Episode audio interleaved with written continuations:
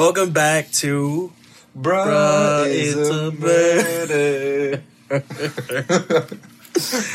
All right, so pretty much, bruh Issa murder is a it's a true crime podcast. It sheds light on pop cases while also giving you a sort of dose of comedy.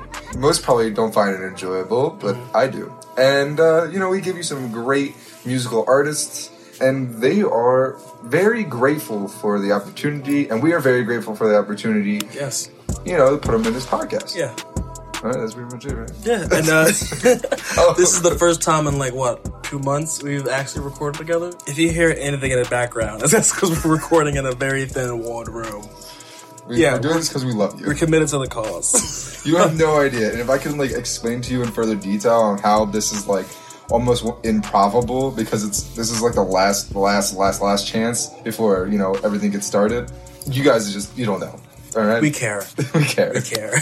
So, a man was killed early Monday morning, May 23rd, in a shooting on on an off ramp on Intersection 10 eastbound in New Orleans.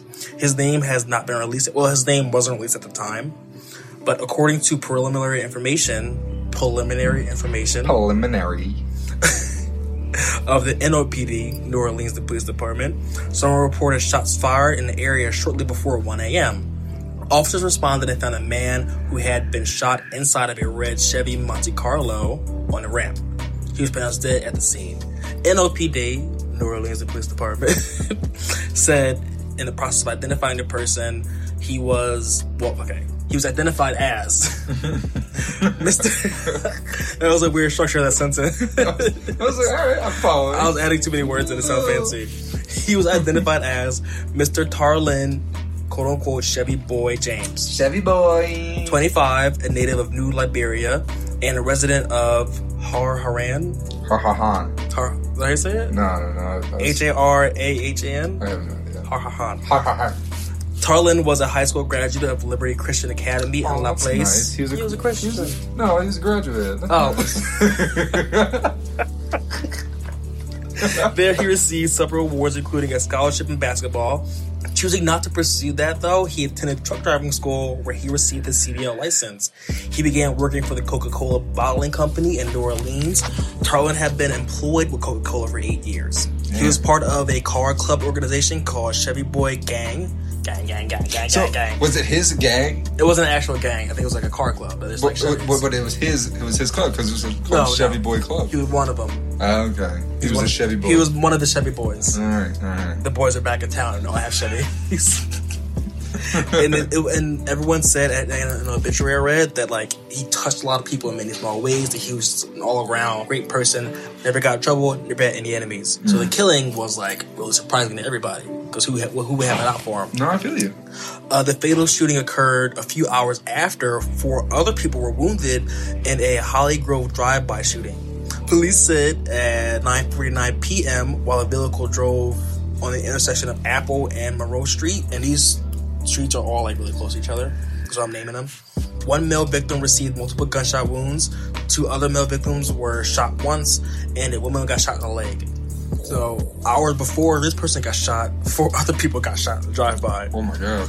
But those weren't the only shootings in that day. And there's a weird connection with the next shooting I talk about.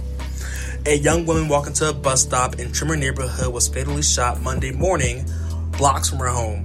The victim identified by loved ones was Erica Davis, 24, on her way to work at Wendy's early that morning. Just Okay. went, going to the bus stop. All right. All right. got gunned down. No, no, she was getting. She was trying to get her bread. Yeah, hey, wake up, get that bread. Hell yeah. But don't get shot. No, no, no, get shot. If it's up to you, don't get shot.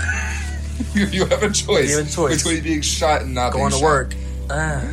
Some days. Sometimes it just be like that. Uh, the shooting happened early 9 a.m. on the 1200th block of North Robertson Street uh, near Grove Nicholson Street. And again, this is all like Oh, relatively man, the same area. Yeah, in Grove. The woman was found lying in the street, having been shot multiple times. Quote, when I walked up, I just saw her body and her bag and her shoes on the ground, said Frederica Loy, who was Davis's girlfriend of seven years. The police just told me to back up and they wouldn't tell me what was wrong with her. Davis was taken to the University Medical Center where she was pronounced dead and no arrests were made. There were no motives, they couldn't find anybody, no suspects, nothing. Detectives canvassed the neighborhood in search of the surveillance footage and couldn't find anything. They were looking for people to interview, and they really couldn't come up with anything. Uh, her girlfriend said that they had plans. Like she was the love of her life, Oh. and yeah, they, they had they had shit. They were going strong for seven years As one would. as one would. Uh, her grandmom said that she's going to miss her because she was a beautiful young girl who didn't hurt anybody. Police interviewed a man named James Farley who lives on the 1600 block of Grove Nicholas. He said he heard the gunshots. Quote, two shots, small caliber, sounded like a 22, maybe a Glock, he said. Uh, he said there was two shots right after each other. The shooting happened down the street from Little Dizzy's Calf on Espanola Avenue, where Southern patrons sipped coffee and seemed unfazed with the flurry of police activity. Because, you know, there's been a whole bunch of shootings that day, so. A block away, a young woman who gave her name only as Jamie recalled hearing the three or four shots. What she said initially she mistook for sounding like a hammer. Oh, okay. Yeah, I know. I understand that. Must have been a dense ass hammer. Well, I mean, from far away, most people, most civilians don't know what gunshots sound like. Yeah, true, But I mean, true. she, lives in that part of town. She should Probably- know what gun sounds. She probably heard it before. And Yeah. you know why she probably should have heard it before? Because Jamie was paralyzed by gunfire in 2009 in New Orleans. Oh my god. and the shooting confined her to a wheelchair. And what appeared to be a fucked up coincidence, she said that her friend, Tarlin James, 25, was just shot early that same morning. Coincidence? I think not. Or, yeah. it's just a fucked up coincidence. Uh, she said James was gunned down shortly after leaving his home where he was staying in the Treme. She said that it makes her not want to come back to the area anymore, As one would. as one would. Because why the fuck would you want to come keep coming back to a place where you and your friends and I think, everyone you know keep I think after shot? I got shot, I'd be gone. Yeah, no, I will will my ass to a different fucking town. But if you have any information on Erica's death, you can call the New Orleans Police Department at 504 658 5300. Or if you have anything on Chevy Boys murder, can call Crime Stoppers at 504 822 1111. What do you have to say? Get your hand up. I am really interested. If anyone knows who Chevy Boys are, they're car clubs. That means they have to have an Instagram or something. I want to know. I want to see what their kind of cars look like. I'm interested. I. Oh, I, I thought you were gonna say, I wanna want like hit, but hey, what do you know? what do you know? What do you know? what happened?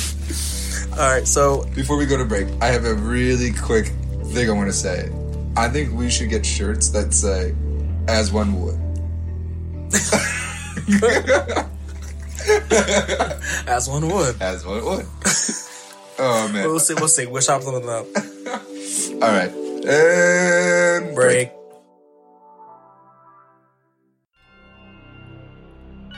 Are you intrigued by all things that go bump in the night? Do you wonder what makes serial killers tick?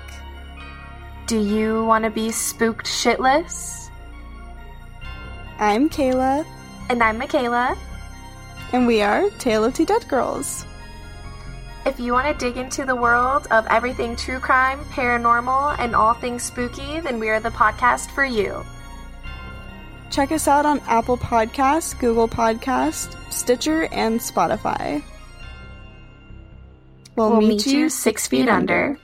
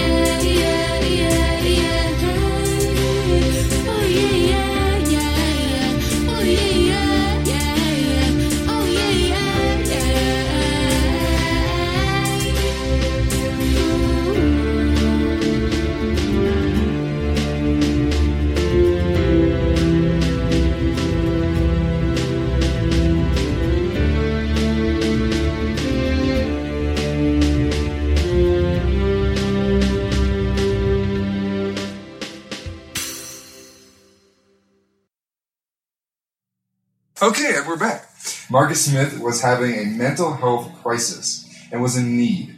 He was saying things that didn't make sense. He was sweating and barely able to communicate with officers who were supposed to be helping him. The police ultimately decided to restrain him with a RIPP Hobble, a device when they were unable to restrain him otherwise. Marcus died, and the prone restraint helped contribute to his death. I'm trying to imagine it in my head. It was a hog tie. Yeah. I I'll show, you, I'll show you a picture of the actual restraint. It's like a hog tie. No, I get it. It's just like I get he was having a mental, he was having a mental health crisis, and it obviously had signs of something that was wrong with him. Why would you hog tie something like that? I get like maybe it's for your own protection. But you got handcuffs to put your hand behind the back. No hog tie. Yeah, I don't. Yeah, I don't know. Sorry, which is ruled as a homicide by the state medical examiner's office. The officers who decided to do this aren't facing any consequences, so they're not even they're not even getting in trouble. They didn't get like you know expend, like suspended without pay. No, they didn't like get fired. No, they're just hanging out. They didn't even write a uh, I'm sorry note. Like they're just like all right. Imagine if every cop killed somebody was forced to write a I'm sorry note. if it was noted, I mean, like they did it, why were they wrongly, you know, you know, I, I think that was part of the, if they got sentenced and that was part of the sentencing, is they had to write and I'm sorry no.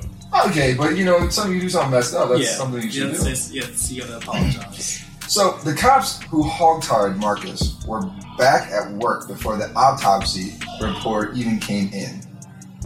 That just goes into my point. Former District Attorney Doug Henderson has recommended that the officers not be charged, saying there is no evidence to sustain a base a basis for criminal charges in this matter. Smith, 38, died of cardiopulmonary arrest There you go. caused by a variety of factors, including prone restraint at the hands of the police, as well as a combination of drugs, alcohol, and cardiovascular disease. The Office of the Chief Medical Examiner said in an autopsy release. So you have shit in the system, but being there prone restraint, and obviously probably got manhandled, contributed to his death. Yeah, I'm sure. I think up was, for like, one, I think a ground, cardiopulmonary. so- I think was it like a heart attack maybe, I think so. something like a heart It's attack. like I think it's when like uh, your arteries are. Didn't you go to nursing closed. school for like No. a month? No, I never did that. It wasn't me. you got the wrong co-host. In a news release, the city said the Supreme Court Judge Susan Bray ruled that Greensboro Police Chief Wayne Scott could release footage of the arrest. Early Friday, the city said in a written statement that due to the multitude of factors that led to the tragic circumstances for Mr. Smith, the city believes there is a compelling public interest to share the video. I see like all those videos all the time on Facebook, you know, where cops are manhandling people, doing things. You think that would deter them from continuing to do it, but you know it doesn't. It, it, it, it kind of riles everybody up. You know? Well, yeah, it should. Yeah, As, as it should. as, as one would. The city also said officials continue to review the initial findings of the medical examiner's report. Chief Scott has elected to modify the application of the RIPP Hobble device used to restrain individuals, while police continue to review the use of the, this method of restraint. So he's they're gonna they're still gonna use it, They shouldn't use it. They have just killed somebody. It's, I'll show you a picture. modify it. Yeah, I'll, just, I'll show you a picture. It's literally like a, it's like a leather hog tie. If it was put into sexual practice, it would be kind of hot. I mean, there probably is something like that. Oh, I actually bought this. Don't wanna thing- know. Okay. the combination of the body worn camera footage with narration narration from Scott is posted on the city's website. The city said in a release. The remaining footage from all officers involved will be added as it is available. So I think that's good. I mean, they're still getting it out there. yeah. So the um, body body cams are full. Yeah, so like everyone can see. I know it's crazy. The city said Greensboro City Council members have viewed the footage, the footage in small groups. An attor- attorney for Smith's family said in November that the police body cam video shows Smith dead on the ground with his hands and feet tied behind it- him as Greensboro police stood near talking. What? Yep. What? Fucked up. So he's just like dead. Like didn't even bother to uncut him or anything. No, they left him there. Pieces of work. That's what they are. I know, you know we can curse on here, right? Oh man, I'm trying to stop cursing. I got a child on the way. All right, I'm, I'm working on it. I'm bettering myself. Um, so back to uh, Smith, or yeah, Marcus. Police said in a news release in September that officers found Smith suicidal and disoriented, running in and out of traffic in the 100 block of North Church Street at 12:42 a.m. September 8th. EMS arrived about five minutes after officers. Police said in the release.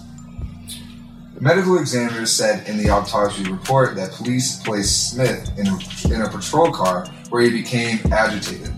They opened the door and Smith got out of the car. Multiple officers then placed him prone on the ground.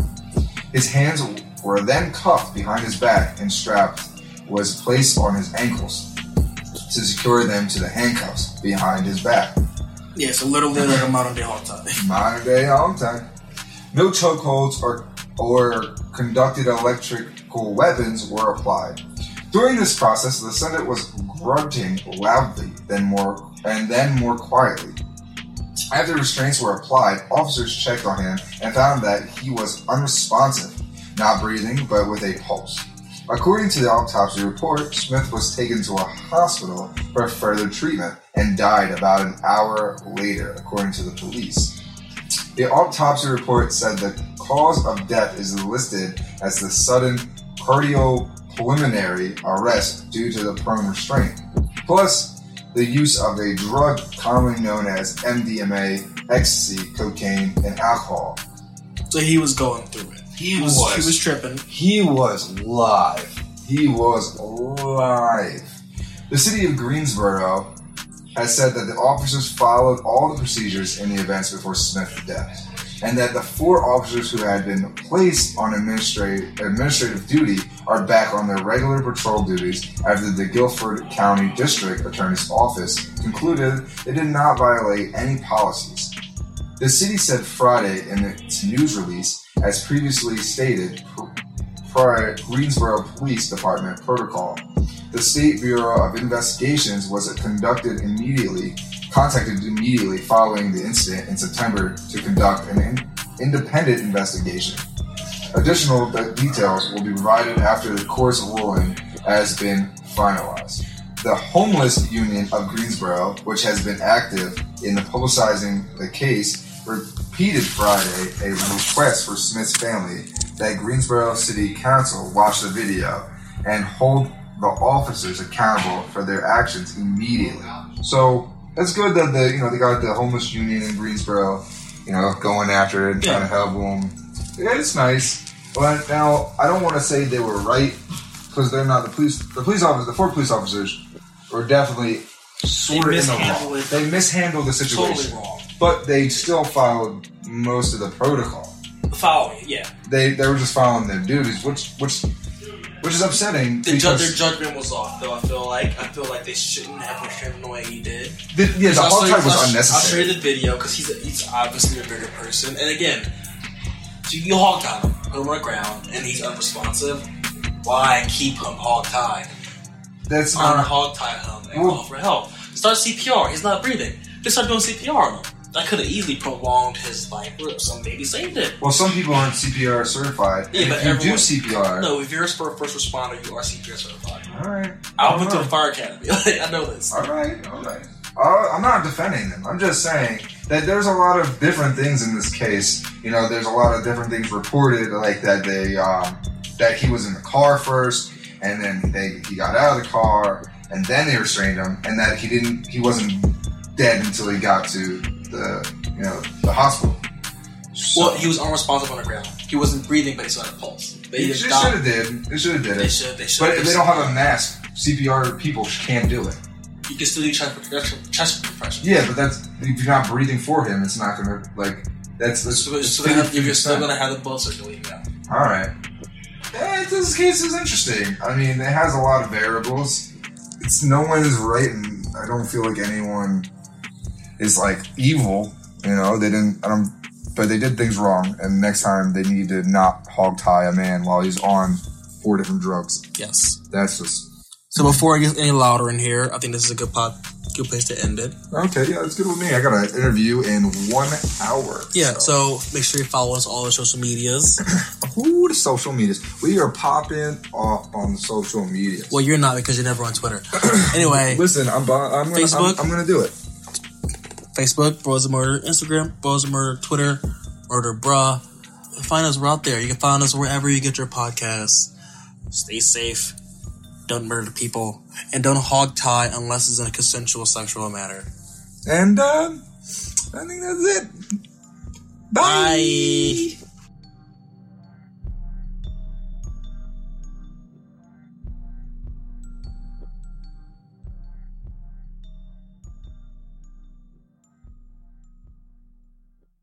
This podcast is part of the Colored Commentary Network. Colored Commentary Network. Colored Commentary Network. Colored Commentary Network, where inclusivity matters.